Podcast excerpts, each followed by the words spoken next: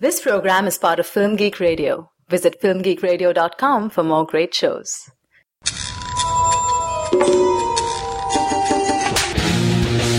I'm not joking. I kill people. Not exactly the charity type, are you? Lately, there are these moments when I feel connected to something else. Would you please stop doing that? Then stop saying stupid things. Talk about your bloodbath. Greetings, sociopaths. Welcome to Avenging Angels here on Film Geek Radio. This is our podcast devoted exclusively to the eighth and final season of the Showtime series Dexter. I'm Andrew Johnson, and I'm joined by my dark passenger, Charlie Nash. Hey, Andrew. Hey, Charlie, have you eaten anything tasty lately? You know, it's funny you should ask. I just got back to my apartment and I thought there was blood all over the floor, but it turns out some toddler just broke into my freezer and ate all my cherry flavored popsicles. Oh no, I hope you didn't kill him. No, that's against my code. Lucky for him. Glad to hear it. This is episode number four of Avenging Angels, focused on the third episode of season eight of Dexter. The episode is titled What's Eating Dexter Morgan? It was written by Lauren Gussis and directed by Ernest Dickerson. Uh, Lauren Gussis is the executive producer of the show, and Ernest Dickerson has been directing episodes of the show for years now. So they're both Dexter veterans. Uh, Charlie, why don't you go ahead and give a quick recap of this episode?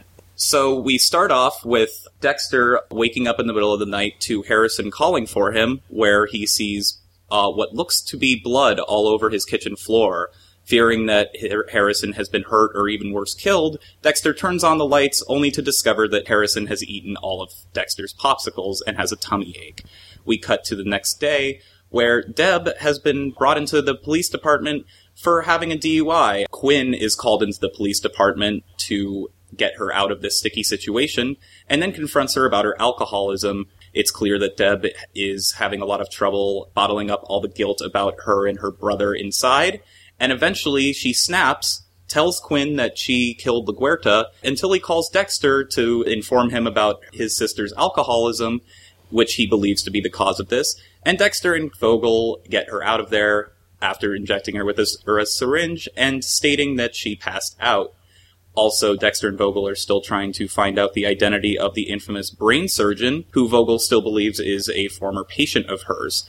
This week's suspect is Ron Galuzzo, who is a bodybuilder who works in the mall. And on top of that, Quinn and Batista are still butting heads because Batista wants Quinn to take the sergeant exam and is getting a lot of slack from the chief who believes that Quinn is not sergeant material. Is there anything I missed? I think that pretty much covers it. Here's a clip.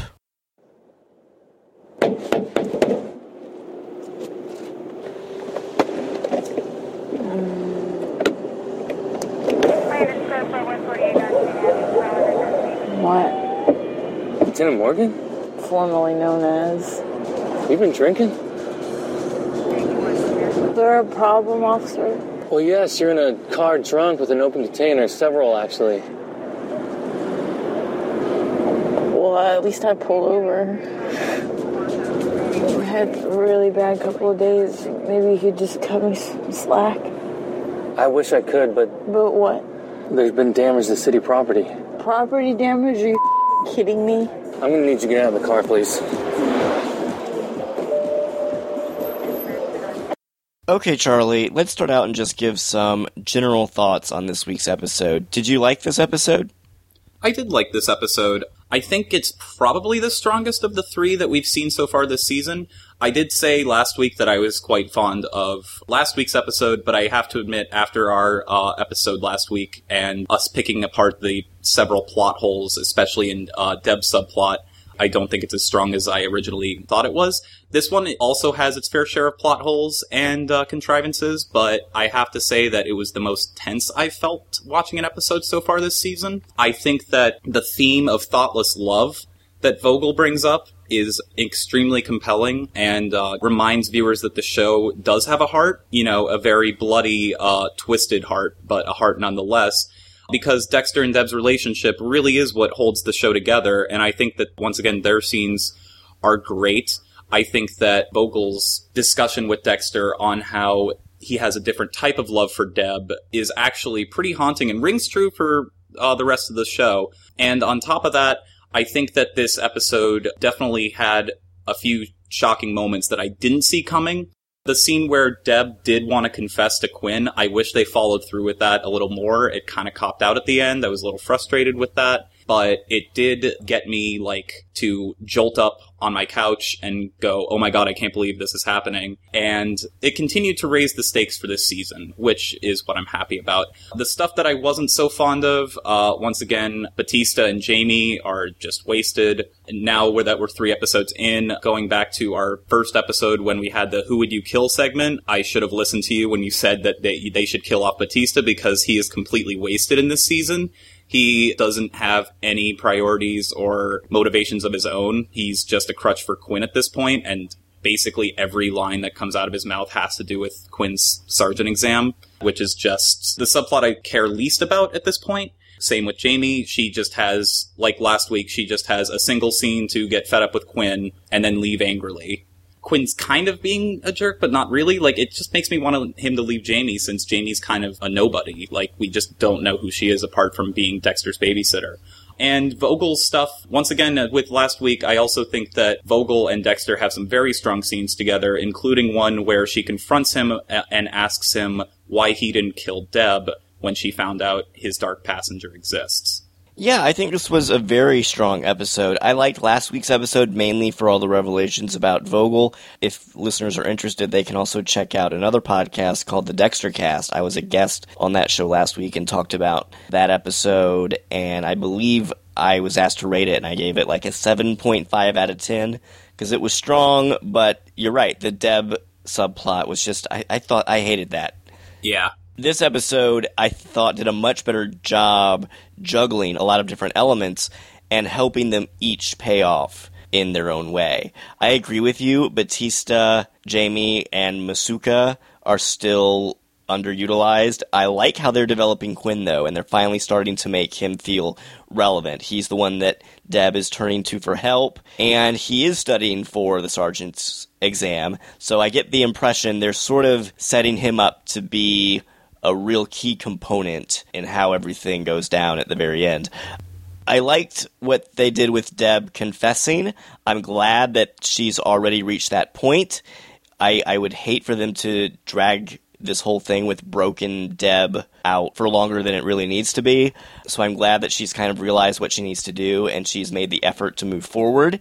Um, I think that's going to definitely throw a wrinkle into things. And I continue to like everything they do with Vogel, even though it's still unclear what she actually thinks about Dexter versus what she may be doing to manipulate him. Yeah. But yeah, overall, I liked this episode a lot. Let's break down some of the specific stuff I want to focus on the Ron Galuzzo stuff as our main topic because I think that actually brings into focus a lot of problems that the show has demonstrated in the past, but also some interesting things that the show is doing differently this season. Uh, yeah. So I, I want to talk about that a little bit later. First, let's talk about everything with Vogel because she was the big reveal last episode, and in this episode, we see her basically trying to convince Dexter that as a psychopath, he is incapable of selfless love. That was my favorite aspect of this uh, episode was that whole discussion that they have in the car on how Dexter loves Deb, but Deb's love for Dexter is thoughtless, and Dexter is always logical about his love with Deb, and Deb sacrifices her own morals and ethics and, you know, logic that she knows to be correct, but sacrifices it for her love for Dexter, especially when she shot LaGuerta. I thought that was really fascinating because even when Dexter has saved Deb, logic has always seemed to play a part in it because when you go back to the first season when it's revealed that the ice truck killer is his biological brother, Dexter does save Deb out of love for her, but Dexter also loves Brian and eventually his code, Harry's code and the logic that he has behind killing is ultimately what helps him make his decision. He's always making decisions logically and never really with his heart. I can't think of a time where Dexter's really gone out of his way to make a decision that would cost him something based out of pure emotion alone. No, you're right, and that is a big question, and it's one that the show has been dealing with from the very beginning. And I think you're right. Dexter does usually tend to act with some degree of selfishness, but I don't think it can be denied that he does feel some amount of love or some amount of emotional connection with other people. He did love Rita, and each season, as we've talked about before, he has formed an emotional bond with someone else. So I don't think it's fair to say that he's completely selfish. That's obviously not true.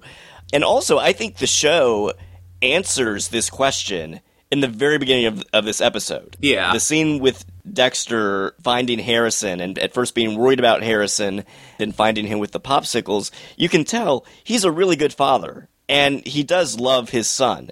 And he would probably sacrifice a lot of stuff for his son. So I think the show knows that Dexter is not a true psychopath in the sense that Dr. Vogel seems to think that he is. So what I'm wondering is whether Dr. Vogel fully realizes the extent to which Dexter isn't a pure psychopath or whether she's just saying these things to try and manipulate him into thinking that maybe he's more of a of a psycho than he actually is. I agree with you on that, and yet at the same time, I think Vogel has a point because he's almost lost Deb in the first season. He lost Rita. Harrison in the sixth season was almost killed. These forms of potential loss and actual loss still haven't stopped him. I agree with you. I don't think he's a true psychopath. I think the show is trying to convince us of that and it's doing it successfully. But I do think that Vogel has a point that he could have stopped by now if he really did have thoughtless love for these people. If the thoughtless love for Harrison was that strong after season six where Travis basically took him hostage, I think that he would have thought, oh my god, I've you know, he would have had some sort of epiphany by now. I, I, I know that Dexter's not an idiot and he totally realizes this, but I still think Vogel does have a point that his selfishness is dominant over everyone else. His code and his uh, dark passenger still takes priority over everyone else in his life, and his love for Deb uh, is uh, challenged in this episode because he's more worried about getting caught and going to jail than Deb's well-being. He is, in this episode, he sacrificed Deb's well-being and what Deb says is best for her and what he truly knows would probably be best for Deb, although he never fully admits it. You know, he sacrifices that in order to just take Deb out of the station and have her not confess that Dexter was a part of this so he won't go to jail. Yeah, I agree with you, and I think probably what we're going to see is the major arc of this season for Dexter is going to him reaching a place where he realizes that he does have to sacrifice something, sacrifice himself, most likely, Mm-hmm. for the benefit of people around him for the first time. Yeah, But having said that, it's clear he's never been a pure psychopath. He's never been completely without empathy since the first season. I think what we are starting to see here is further indications that Dexter could have been a normal person. He could have overcome his dark passenger. He could have just led a normal life and been a good father. But Harry and largely Vogel, due to her influence over Harry, manipulated his childhood and to a certain extent turned him into who he is mm-hmm. today. So I agree with you. It's a it's a tough balance, but I don't think Vogel is completely correct when she says that Dexter either can't feel sacrificial love or shouldn't feel a sac- sacrificial love.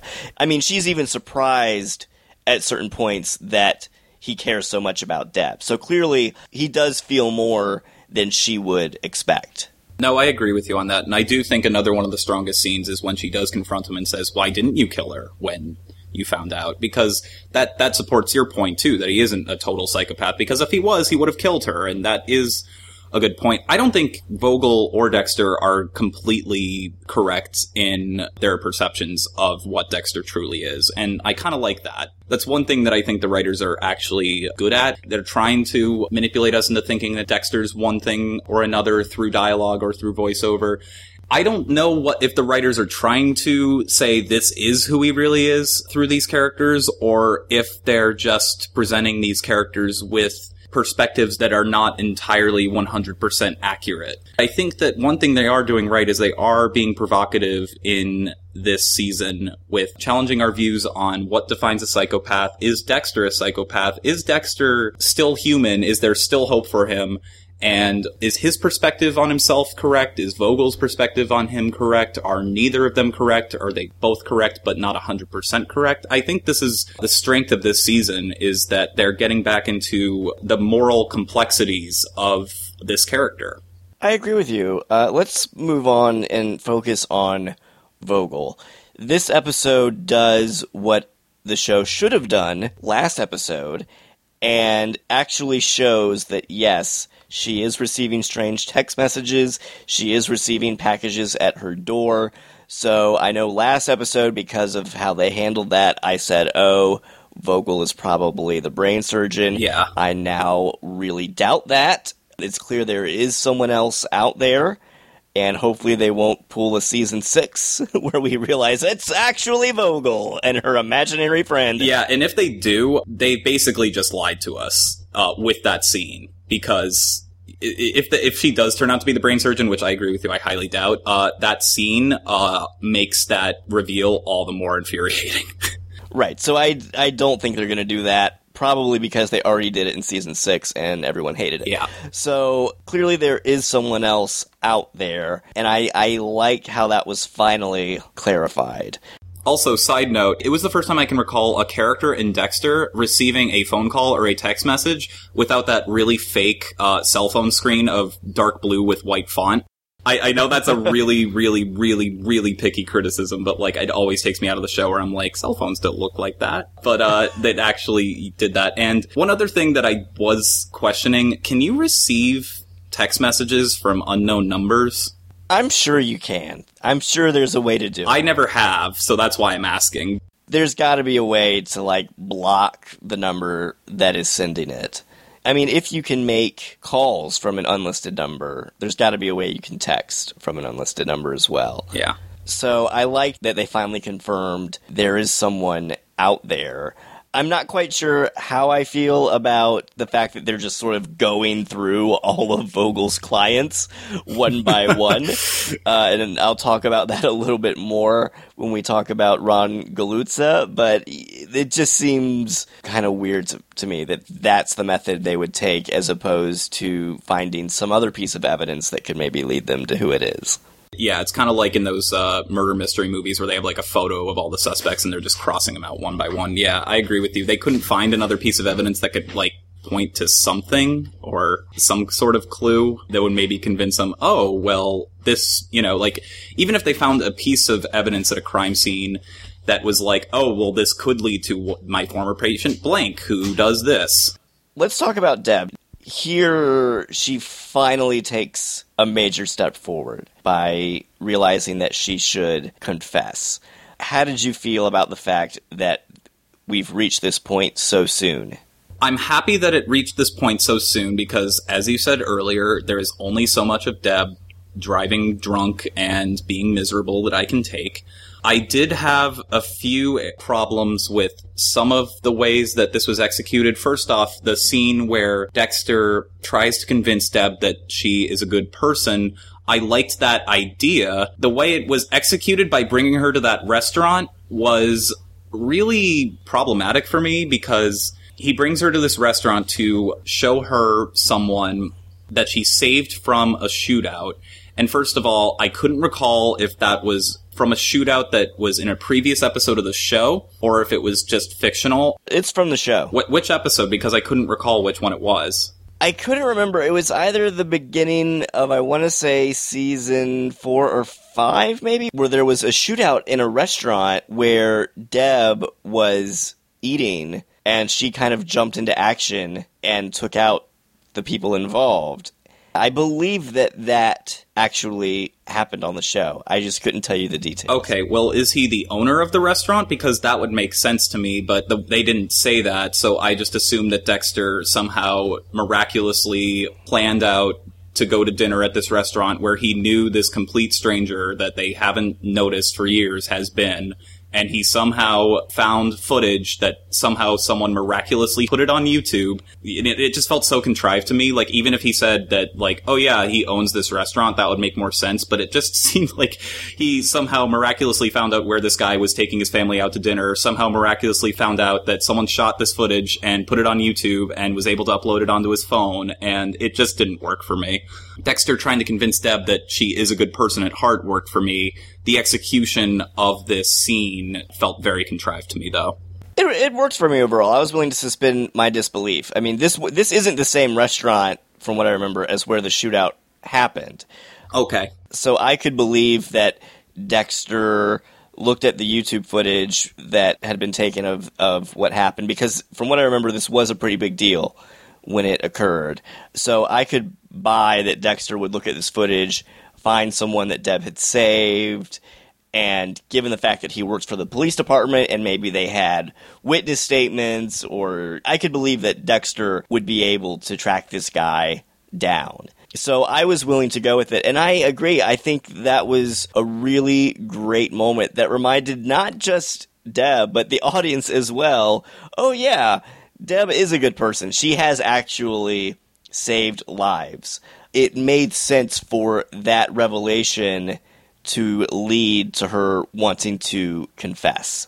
Yes, I, I will give you that. I think it definitely added to her motivation for wanting to confess which is a scene I did like. I thought that it was very well acted. My biggest problem with this episode and with the whole plot line of the show is that Quinn states, no, the bullet that shot LaGuerta came from Estrada's gun. That is not true.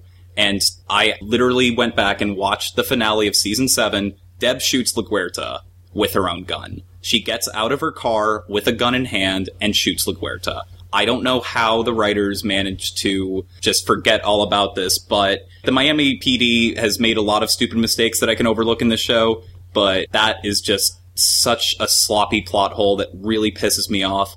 I think it makes sense for Quinn's character to say, no, you're in denial, you're just full of guilt, blah, blah, blah, blah, blah.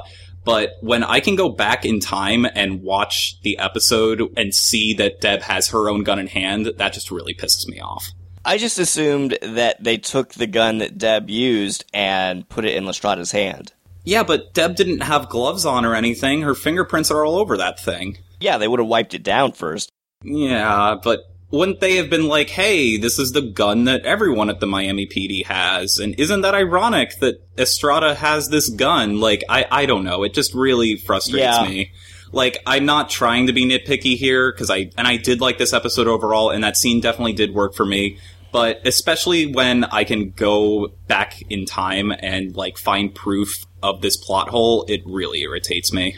I agree. There there are some holes there. Overall, I was willing to go with it, especially because I really like how they brought everything with Elway in. That's a character that we haven't really seen much of. Here we see him and Deb spying on a woman's husband who is cheating on her, and we finally get a scene with Sean Patrick Flanery as Elway outside of the office. By the way, I just have to say he has the worst tan of anyone on the show, and he has clearly been Botoxed. Yeah, it, he is a very strange. He is very strange looking on this show. I, I I agree with you. It was a little distracting. But I liked how they connected that subplot in with Deb's confession because it brings up that issue of is the truth worth knowing or will people just choose to live in denial even when the facts are staring them right in the face?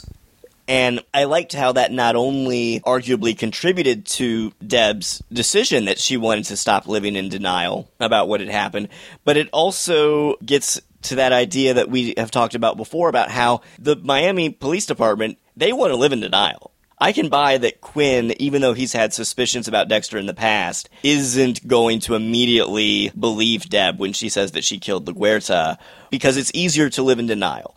And it's easier to believe that Estrada and LaGuerta shot each other, even if, as you mentioned, there are some obvious holes that don't make sense. So I was willing to go with it, and I, I liked how they tied that into everything else.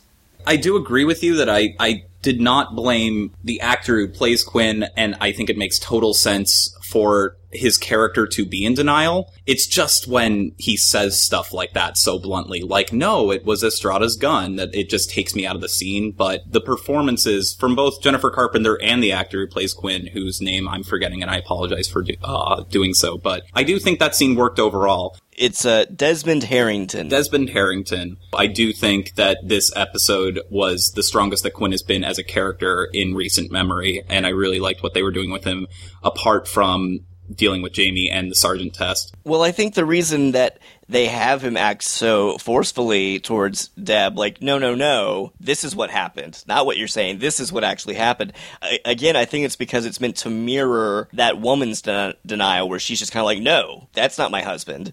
Yeah. No, I, I don't. I don't believe it. So I think that's what they were going for. So I was willing to believe that he would be really forceful about it. Is it really snotty of me to say that it would have worked for me if he didn't just flat out say, no, it was Estrada's gun? Because to bring up that plot hole just makes me really mad. If he was somehow in denial by saying everything else, I would have been more into it. Yeah. I, I know that's really picky. No, that makes sense. I was really happy with that scene. I was tense. I, you know, sat up on my couch and like, you know, my eyes were basically popping out of my head going, Oh my God, I can't believe they're doing this already. This is awesome. And then Quinn happens to turn his back and Dexter sticks a syringe into Deb's neck and they're like, Oh, she passed out. And he's like, Oh, all right, go get her, have her drink water and hope she feels better. Uh, you know, like the window's right there. I know that they had to do something. It just felt like a bit too much of a stretch because you think Quinn wouldn't take his eyes off of Deb after all of this crap that she's been through. And that's one thing that I think that is a weakness in Dexter in terms of the writing is Dexter seems to always have a syringe on hand that he can just stab someone with and uh, knock them out and uh, you know, put him in a trunk. My, my favorite example of this is in the season seven finale. After LaGuerta has handcuffed him and dragged him all around Miami PD and he gets out, the very same day in broad daylight, he goes, Hey kids, take this white rubber ball, throw it at this person that I want to kill, have him chase after you, lead him to where I'm standing with my trunk open. I'll stab him with a syringe, put him in the trunk of my car and drive away. And the kids are like five feet away. Sometimes I can buy it. Other times it just seems like, well, how can we get Dexter out of this situation? Oh, we'll have him knock the person out with a syringe. And there's only so many times I can watch that happen without getting frustrated. Although I will say that one of my favorite lines of this episode, because it was hilarious, was after he knocks Deb out with the syringe, Vogel says, Oh, that was interesting. Which was just so over the top that I kind of loved it, but, and made it almost worth it. I actually didn't mind that because the way they the way they shot it and the way they framed it, it was clear that Vogel and Dexter were blocking the door where it would have been difficult for Quinn to see anything. And the way they edited it, it was it happened so quick when he brings out the syringe. At first, I didn't realize what had happened, and I actually had to like re-watch it. Oh wow! to see, oh, that was the syringe. Okay, it's it's like it's only a few frames where he brings the syringe out, and because of that, I was able to to believe, yeah, he could just quickly do that with no one noticing. And I like how that in itself is a significant act. Like we've reached the point now where Dexter is doing to his sister what he normally does to his victims. That is interesting. I, I will give you that. Maybe I'm just I'm just so used to that happening that I got picky with it. I do like this episode overall, but part of me was just so excited because I was like, oh my god, something really intense is going to happen in the third episode of the final season. Are they really going to follow through with this? And then they kind of cop out.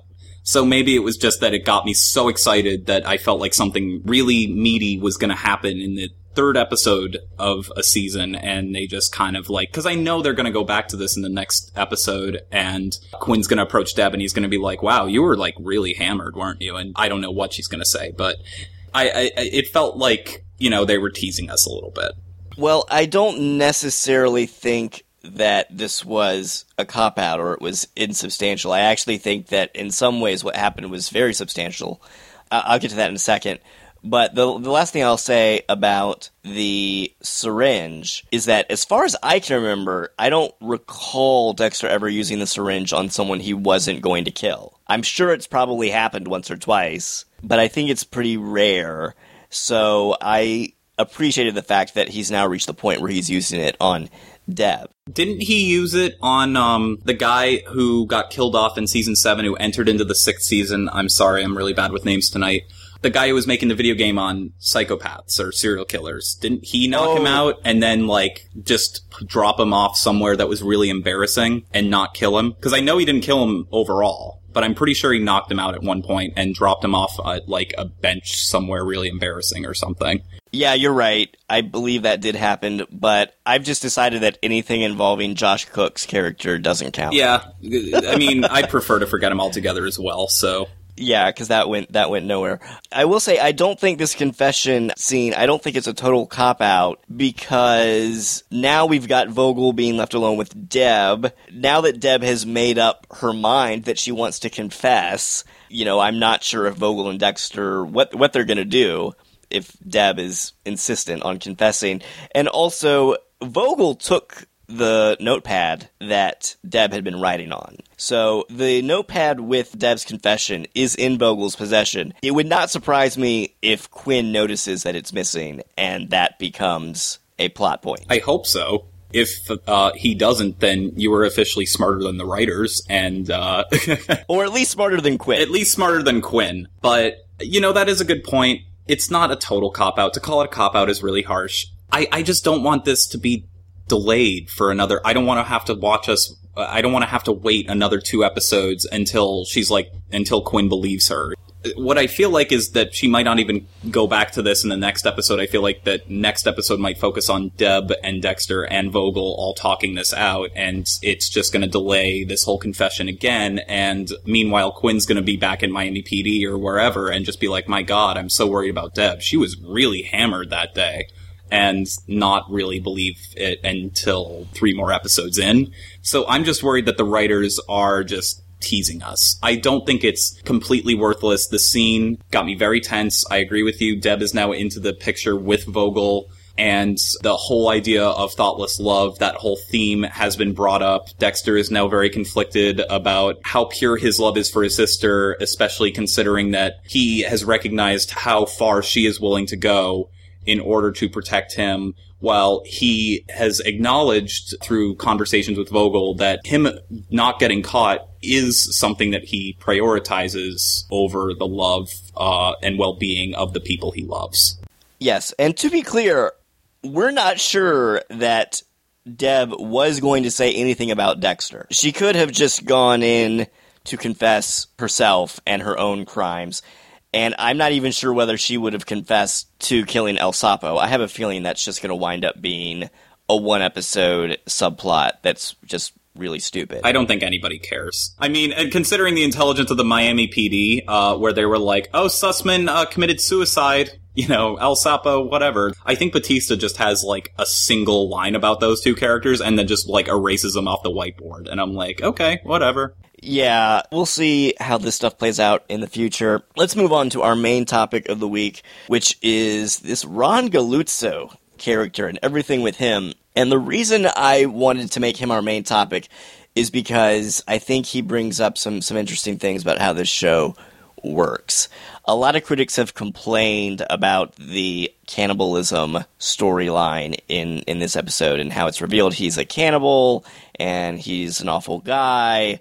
I think that it was awkwardly handled. Yeah.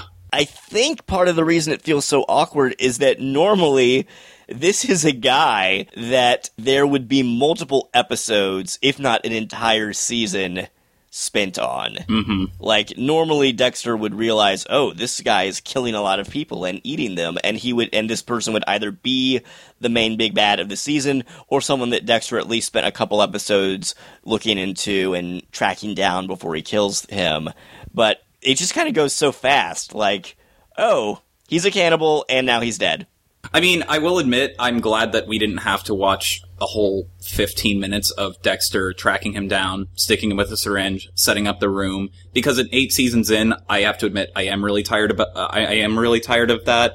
It did shock me that it just jump cut to him on the table, wrapped in plastic, but We've seen so many episodes where it's just Dexter tracking down one guy who you know will be dead by the end of the episode, and then it doesn't really matter to the main plot of the season.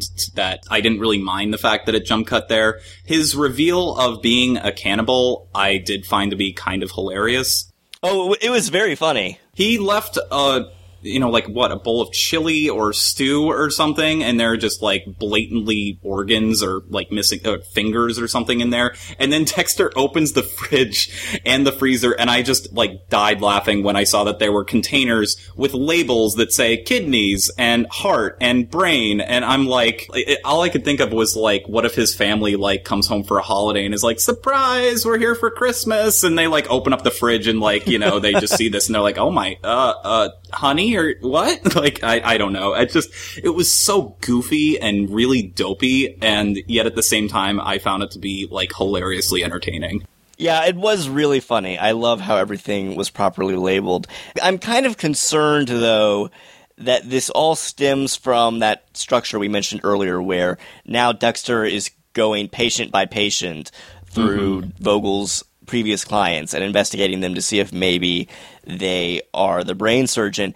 And I'm worried that that's just an excuse for the writers to return to the structure we saw earlier in the series where you know it's it's kind of like a lot of shows do where it's basically just a bad guy of the week Yeah, exactly. Because last season they didn't really do that because he was basically like, you know, in Deb's personal rehabilitation center in her apartment. And that felt really fresh. And I don't know if season six there were that many of those personal bad guys of the week or if it was just Travis, but it does feel stale. I agree with you. It does feel like they're going back to what they're comfortable with. And this is the last season of the show. It would be nice to see him jump out of their comfort zone and even if you know some of the new plot developments don't entirely work to see something fresh that does have problems but takes chances i think would be more fascinating to watch than to just see the writers recycling old formulas over and over again. Right. And we mentioned last week how it it's been a long time since we saw Dexter actually kill someone actually kill a criminal just because he wanted to. So I will, I like that this episode addressed that, and, and that's what happens. But because it kind of stems from that structure of them going client by client, I'm just worried they're going to get back into that rut. And it's it's not that I necessarily think that's a bad thing. I think it potentially could be interesting if throughout the entire time we're learning new stuff about Dexter and the writers are making us think about his killing and it is kind of meant to be a weird mirror of the first season and, and bring all this stuff back up.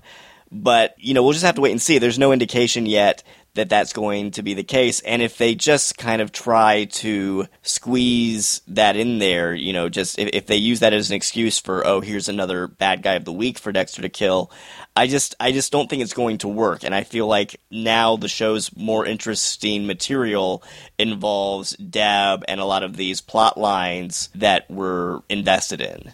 Yeah, well, there's no depth to the kills of the week. I mean, there has been previously, but like this episode in particular, it was just like you, I almost feel like when Dexter at the very end of the episode goes, you know, me and you aren't uh, so different. I consume everyone I love. I was almost like thinking that the writers were in the room and they were just like, oh, that we can use that, and then metaphorically make this guy a cannibal, and uh, it'll all make sense. Like almost like they wrote the episode backwards from like that line or something, and they're like, oh, Oh, we'll make him a cannibal, and then it'll be relatable. Like apart from that, there's nothing there that really relates to anything going on in this plot line. There's no depth. It's just another kill of the week that we've seen a gazillion times before. Right. And I'm okay with this as a kill of the week, and if they want to bring in that metaphor and stuff about Dexter consuming the people he loves, I'm fine with that. I'm just worried that we're going to see more of that because of this structure and that it won't work or it'll feel out of place. There is one thing I want to point out that does give me hope that the writers do know what they're doing and have thought about some of this stuff.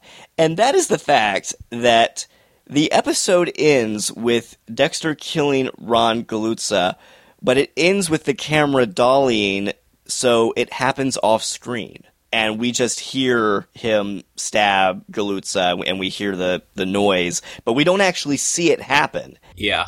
And that was refreshing to me because we're so used to seeing this situation where Dexter sets up his kill room and then he has the people laid out and then we actually see him stab them and murder them. And it made me realize we've actually not seen any of the acts of murder themselves this entire season. I, I went back and checked, and when Dexter stabs Briggs, you don't see the knife go in. He stabs him out of frame. Huh. When it's revealed that Deb shot El Sapo and there's flashbacks, I don't believe we actually see her shooting him and like the bullets hitting him and stuff. So it made me wonder if maybe the writers are a little bit more conscious now about how they present violence and are intentionally trying to have this stuff happen on screen to deny the audience that Dexter like thrill Mm-hmm. of watching the violence occur. No, uh, that's a very good point. I did notice it this episode, but I, I have to be honest and say that I didn't really pay attention to it in the previous two. That reminds me of the film American Psycho, where none of the kills are on screen, and it makes it all the more disturbing, at least for people like me, because I have a very overactive imagination. And American Psycho is a film that is so much more upsetting to me because you'll only see him bring down an axe and blood will spurt onto uh, Patrick Bateman's face, and you won't see the actual impact of it and that makes it so much more disturbing to me than something like Saw, where it's just a giant gore fest, where it's all in your face, and it's just all about how disgusting they could be. But they forget that that sort of eliminates the whole psychological impact of violence because nothing's left up in your head. Not only do I think that showing it off screen makes it more tasteful, but almost hypocritically makes it more disturbing to me. I agree with you. I think that is a very valid point that you bring up. See, I, and this is a case where I don't think it's made it more disturbing, with the exception of the bodies that they find where the brains are falling apart and stuff. There hasn't been a whole lot of gore this season or a lot of blood and you, you we haven't actually seen a lot of acts of violence take place. So I'm I'm starting to wonder if maybe the the writers are trying to make a point with that and are trying to do what we, we talked a little bit about in the our introductory episode, where they are trying to sort of connect viewers and the people that watch Dexter to Dexter and kind of question whether it's healthy for us to be witnessing these acts of violence and for us to be longing to see them, and they're kind of den- denying us that visceral pleasure. That is a good point. I do feel like it almost connects us with him more if we see it, because if we don't see it, at least in my opinion, that makes us distanced from it, and that makes the whole thought of the act of violence more disturbing.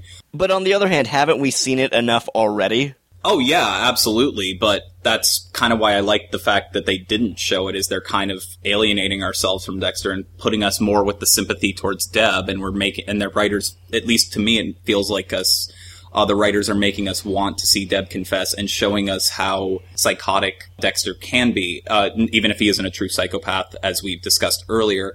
It also makes me think of um, certain the two films, the the Silence of the Lambs and then its sequel Hannibal. Silence of the Lambs was made in 1991, directed by Jonathan Demme. I'm sure that anyone listening to this podcast has at least heard of this film, but that's a film that where a lot of the violence doesn't take place on screen. There's a scene where Hannibal Lecter escapes from um, an institution in which there are just a bunch of dead bodies that have been like eaten and skinned, and it's uh, a really terrifying scene because you don't see any of it. And then a lot of critics complained that the sequel Hannibal, which showed you everything in graphic close-up detail, where it's literally got uh, Hannibal literally dissecting a guy's brain and feeding it to him while he's still alive is just so gross that it leaves nothing up to the imagination. It's just so in your face and that it's just like, that's just gross. There's nothing terrifying about that.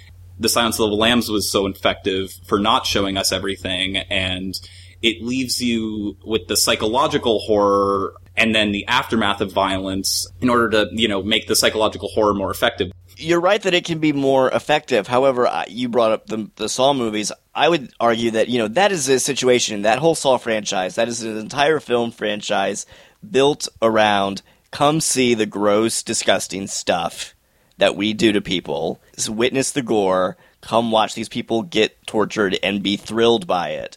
I'm getting the impression, at least just with these few episodes of eight of Dexter, that the writers and the directors are becoming more conscious of that and trying to distance themselves from it and let people know, hey, if you were watching this show because you're thrilled by watching Dexter kill people and you like watching all the blood and and you you like seeing that happen, that's kind of sick and we're going to stop giving that to you.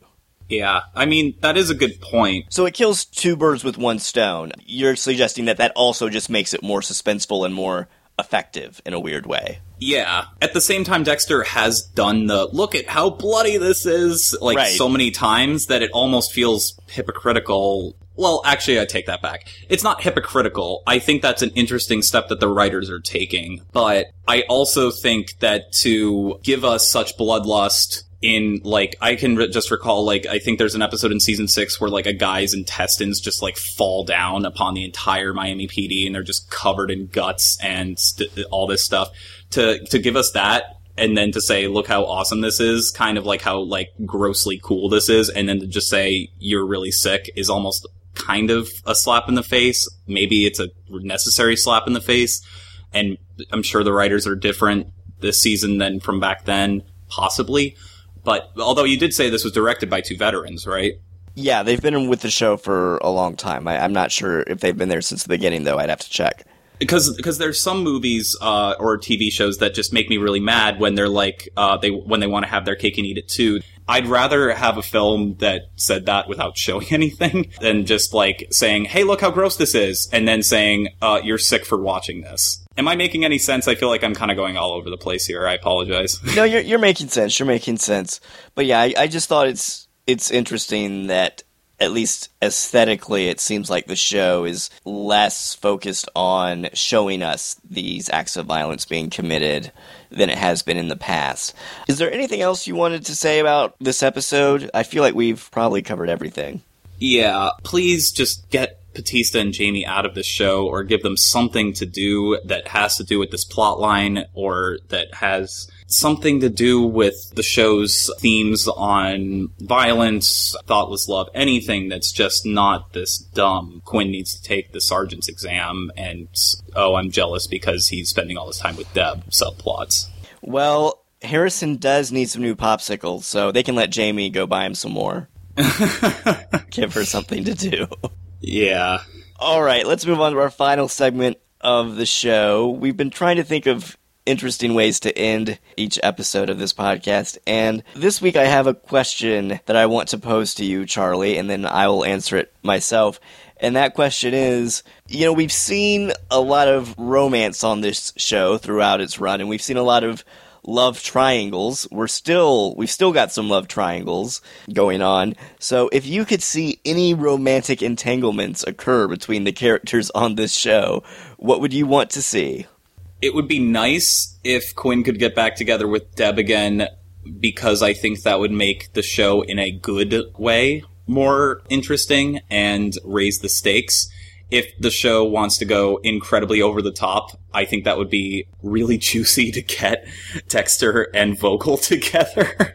I don't think that's going to happen. Or they could do both of those and then things could get really weird. But that would be really interesting if Dexter and Vogel got together and like almost became this incest borderline incestuous uh spiritual mother uh to son couple. And mainly because i feel like it could just go so over the top and the show would just defy logic and just end in such a gloriously hammy way that it would just revel in how off the deep end it's gone. But yeah maybe that's not what everyone else wants to see Charlie, you brought that idea up last episode. I'm starting to think that this is becoming a thing for you. Like, you really want to see Dexter and Vogel get it on. I don't know. It's just the ridiculous elements of the show. Just like when they come into play, I'm just like, I want it to go all out. I just, I, I just want it to get ridiculous. And maybe if they did get together and it was done really badly, I could regret ever saying this on this episode and last week's episode. But actually, you know what? And maybe it wouldn't work because, you know, every time Dexter gets with somebody, he either kills them or it doesn't work out. Maybe I just have a really bad sense of humor. I still think you're taking this too seriously, Charlie. You know who I want to see get together? I want to see Masuka and new black detective lady whose name we don't know. who has also had some of the funniest lines of the past few seasons because she's just only brought in to have like one line of every episode just so you're like, oh, look everyone, this character exists now. Wait, was she in previous seasons? Yes! She was in the entirety of season 7 and I'm pretty sure that she was in season 6. They just never introduced her maybe I'm just racist, but I had totally forgotten. I had totally forgotten her character existed. So when she showed up in the season eight premiere, I was like, "Who's that? A new detective? I don't know who that is." Oh my god, dude. No, she's been around for a while because I also read the AV Club's reviews of this show and they always joke about it. Okay, has she ever been given a name? I don't think they've ever stated her name, which is why the AV Club always jokes about it. Yeah, I just thought she was new to this season and they weren't really doing anything with her. So when she had her little moment with Masuka where she was like, What have I told you about standing this close to me or whatever? I was like, Okay, I want to see her and Masuka get together because clearly she doesn't like him. But maybe this is one of those situations where she's pretending not to like him because she's actually madly in love with him, and the series will end with Masuka finally getting a girlfriend that he can be romantically involved with, and they'll live happily ever after. And now that you bring up that she's been in the show for at least one full season. I'm pretty sure that she. No, I, I have proof right here. that would give her character a purpose. um, no, the AV Club satirizes how useless her character has been uh, for the past season because I'm just I'm on the review right now for the season finale of season seven, and they have a joke. Transient black lady detective looked so in caps, so disappointed when Dexter was brought in after his arrest. And then I have the episode for uh, the review for A Beautiful Day, which is the season premiere of this season, and it says, as it turns out, the black lady cop is still around, and she even gets lines now. I'm wow. so disappointed because I was hoping she was a spectral presence rather than an actual police officer. That way, I figured Ghost Harry could have a juicy romantic subplot. So maybe we should just hope that they get together and just I don't know. I that that's just Black Detective and Ghost Harry. I like it. Uh Whoa. Since she hasn't done anything over the course of an entire season, maybe she doesn't exist either. Oh, or maybe she's the brain surgeon. Oh, that would make things so make so much more sense now. if the writers were just like, "Hey, we've had this character sitting around doing nothing for like one or two seasons. Let's have the audience just expect us to not use her and be stupid like we always uh, are with characters like this. But then we'll actually reveal that she's like the brain surgeon, and then they can go back in time to previous seasons and like have all the snippets of her from the previous uh, episodes where she's meant nothing, and actually she's doing something uh, very prominent in every single episode. That would be amazing. That would be amazing. Either make her the brain surgeon, or so, someone will have to go back and, and check and see like who she talks to whenever she does talk. Because if she only interacts with Masuka, maybe she's all in his head. that would be sad, though. Give Masuka actually follow through with Masuka getting a girlfriend. Don't just make Masuka crazy like everyone else on this show. Note to self: never complain about any of the supporting characters when there's an entire character that was around for an, for apparently a whole season that rarely has lines and honestly just seems to be a token black cast member to replace Doakes. Well, I mean, it's not entirely her fault. I mean, the reason that I haven't brought her up is because she's never had a point. I mean, like, and what does that say about our society where we just throw in a random African American character and she'll do nothing and no one knows who she is? I mean, that, that, that's really, thanks writers for adding an African American female character and having her do nothing for an entire season. And then when she does do something, she has like one or two lines. Yeah, I meant to bring her up when we talked about the premiere because I saw the premiere and was like, wait, who's this new character? But she didn't do anything, so I forgot. And wow, now that you've reminded me that she does appear in season seven, I'm just wow, I don't know what to think. I wouldn't beat yourself up too harshly because I, I'd honestly blame the writers for just giving her nothing to do. Forget everything I said about the writers maybe knowing what they're doing. No, she literally was just there to stand around for previous seasons. She had no purpose. It would the best part, like the funniest parts of the the AV Club reviewing every episode last season was just like random snippets, and they just have like what that character was doing that was just so insignificant and hilariously unnecessary for every single episode. All right, well, well, I either want to see Masuka and Transient Black Detective get together, or Dexter and Transient Black Detective get together. Like, have her suddenly realize, oh, there's this person.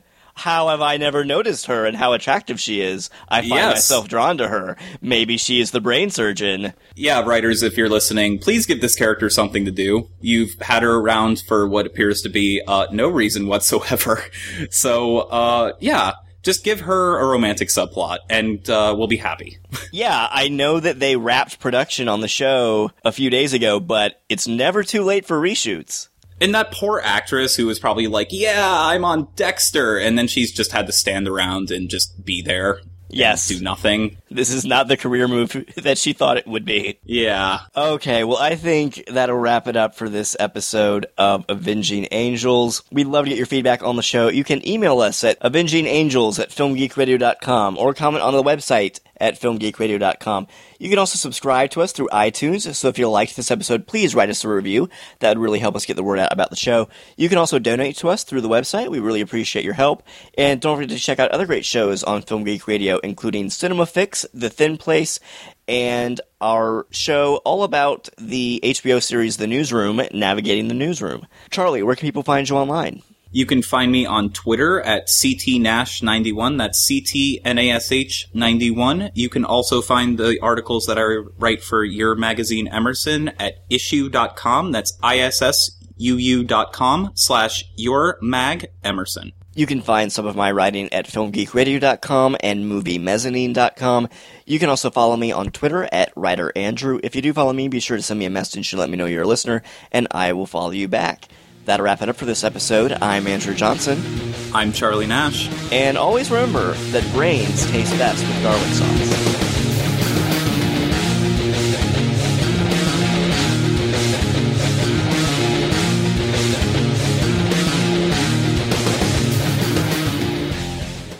This has been a Film Geek radio production. Film Geek Radio.